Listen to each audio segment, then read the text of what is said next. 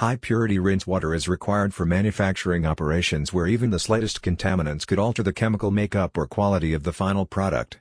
Examples of such industries include electronics, electroplating, medical components, printing, pharmaceuticals, biotechnics, laboratories, aerospace, glass manufacturing, and military technology.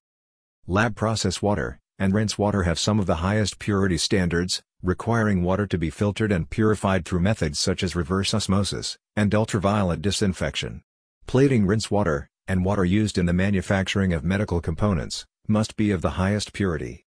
Specialized industrial water purification systems are required to produce water that meets the high purity levels demanded by these industries. Culligan's water treatment experts are experienced in designing water treatment systems capable of producing rinse water, lab water and dialysis water that meets the specifications set forth by the AAMI, ASTM, CLSI, USP, and other standards organizations.